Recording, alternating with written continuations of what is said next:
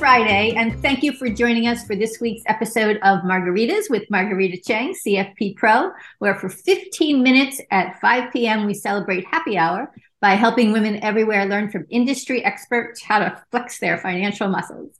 I'm Hope Katz Gibbs, producer of the show on the Incandescent Radio Network and Incandescent TV, and I'm thrilled to introduce you to today's guest. Claudia Porter, CFP, is a personal economic advisor at Financial Reserve. Today's topic What is the value of an economic advisor? And before I kick it over to Rita, let me tell you a little bit about Claudia. She joined Financial Reserve in 2016 and as a CFP Pro holds FINRA Series 7 and 66 licenses with Cambridge Investment Research and Life and Health licenses. She was born and raised in Germany, where she earned her MA in teaching English and French, followed by a PhD in applied linguistics. Pretty impressive, Claudia.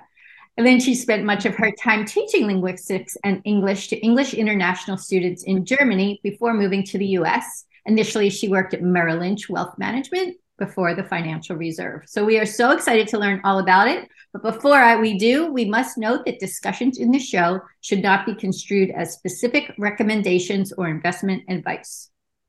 Please always consult with your investment professional before making important investment decisions. Securities offered through Cambridge Investment Research Inc., a registered broker dealer, member of FINRA SIPC, is an advisory services offered through Cambridge Investment Research Advisors, Inc., a registered investment advisor.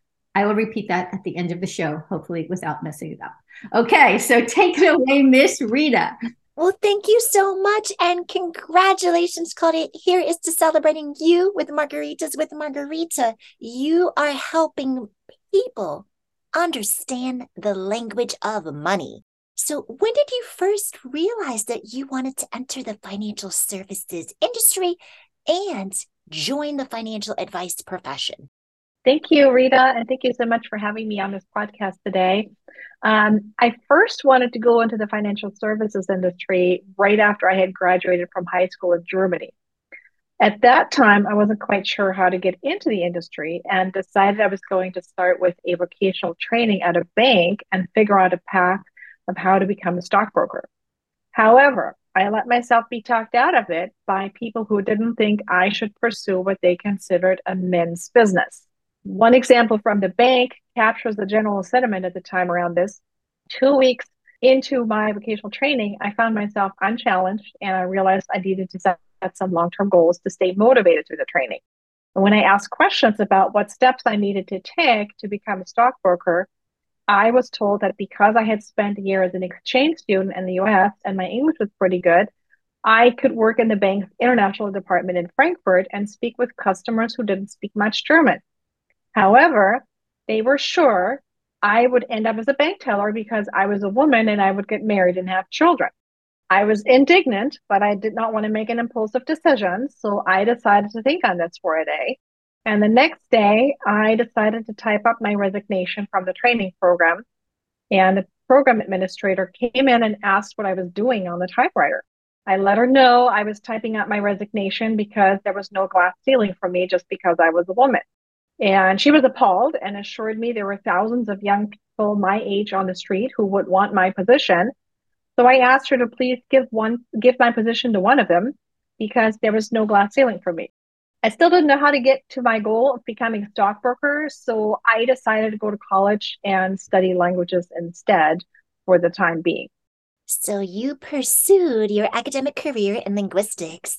And what prompted you to um, become a career changer? We are so glad you joined the profession, by the way. And then how did you do it?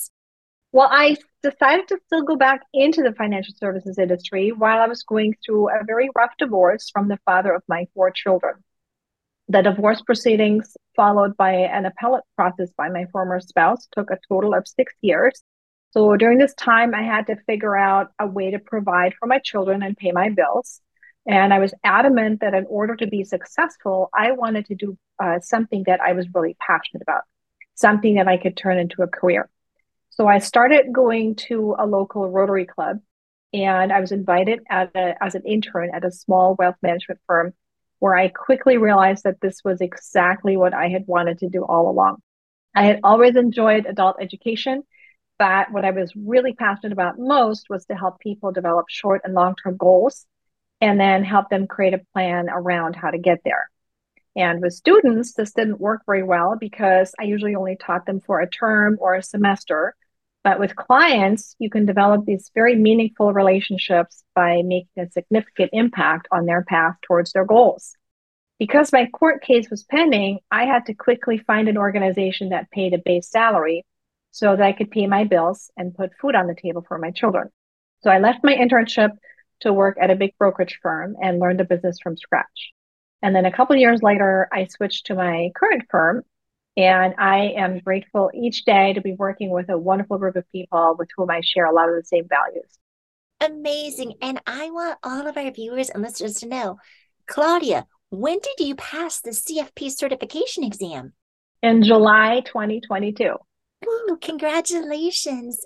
I know that we connected through the purse strings community, and I was so impressed, and I still am impressed with your resilience. I'm passing the CFP certification exam as a mom of four boys, right? Yeah. No joke. Like, I don't know how else to say it. That's quite impressive. So, of course, passing the certification exam is one challenge, but what are some of the other challenges you had to overcome?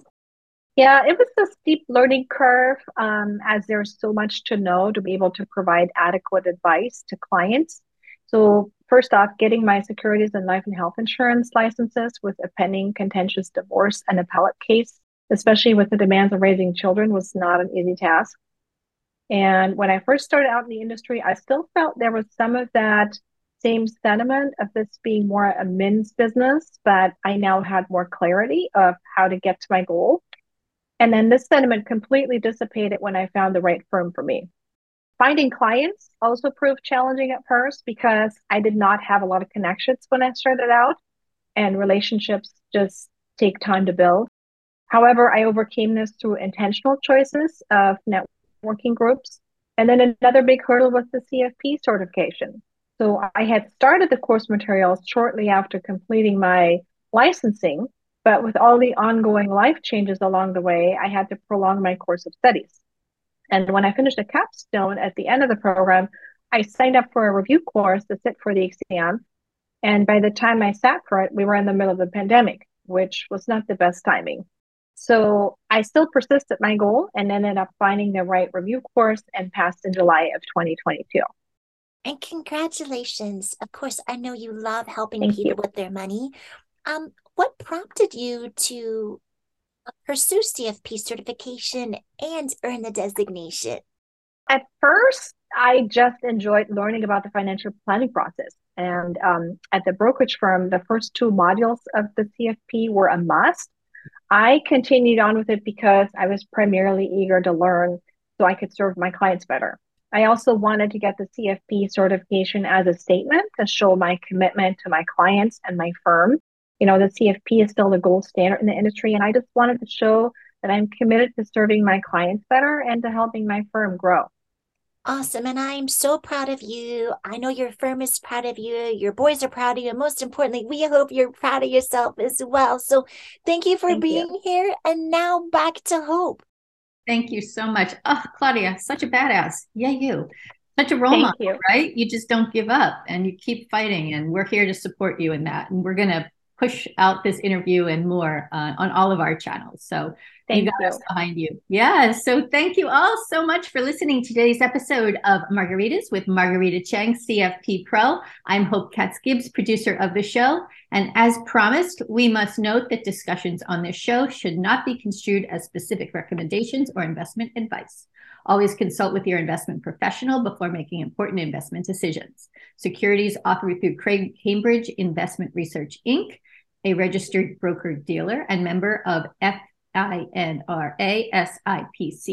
Advisor services offered through Cambridge Investment Research Advisors Inc. is a registered investment advisor, and that without any blah blah will be on the website where we will be featuring Claudia. So thank you, Claudia. Thank you, Miss Rita, and thank you all for listening to today's episode. We will talk to you next Friday at happy hour.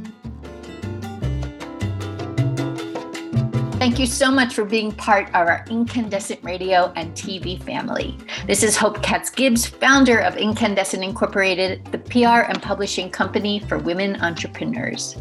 Our incandescent radio and TV shows are brought to you by our advertisers and clients.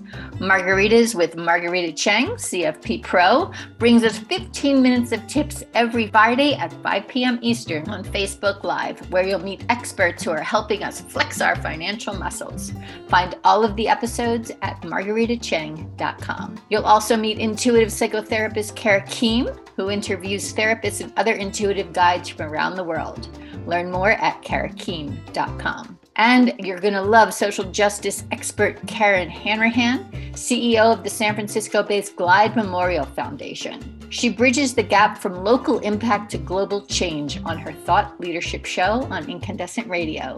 Learn more about Karen at KarenHanrahan.com. You're also going to love Alina Liao, founder of the radical wellness journaling company, ZenitJournals.com. Alina asks, Have you tried to journal but found it hard to keep up? Zenit makes it easier to journal for your wellness. With Zenit, you can customize your journal with prompts that speak to you, no more blank pages. Your Zenit is your personalized space to take care of yourself. Website zenitjournals.com. Feel it, write it, zen it. You'll also meet amazing Tracy Schott, founder of voicesforchange.com. Tracy is determined to change the world and end domestic violence. Learn more at voicesforchange.net. And we are so thrilled to be publishing a book for Angela Mitchell, who is the tech expert of case management. And she's also the founder of this fabulous organization, Kids Code 2. She is determined to teach kids to code computers. Talk about teaching a kid to fish. We invite you to discover and peruse all the Incandescent Incorporated websites, the magazine For Women, By Women, About Women, incandescentwomen.com. Our health and wellness magazine is beincandescent.com, the business of mind, body, spirit, soul, and heart. Our YouTube channel is incandescent.tv, and you can learn about our PR and book publishing services at incandescent.us. If you'd like to have your own radio and video show, check us out at incandescentradio.com, where you can see what we can do for you. These podcasts are also featured on iTunes, Spotify, and iHeartRadio. Our podcasts are produced by Brandy Wilsker. Our videos are produced by Nelson Benavides. Our website developer is Max Kukoy, and our incandescent illustrator and designer is Michael Glenwood Gibbs. If you'd like to learn more, please send me an email, hope at hopegibbs.com. Here is to your incredible, indelible, incandescent success. Much love and many thanks.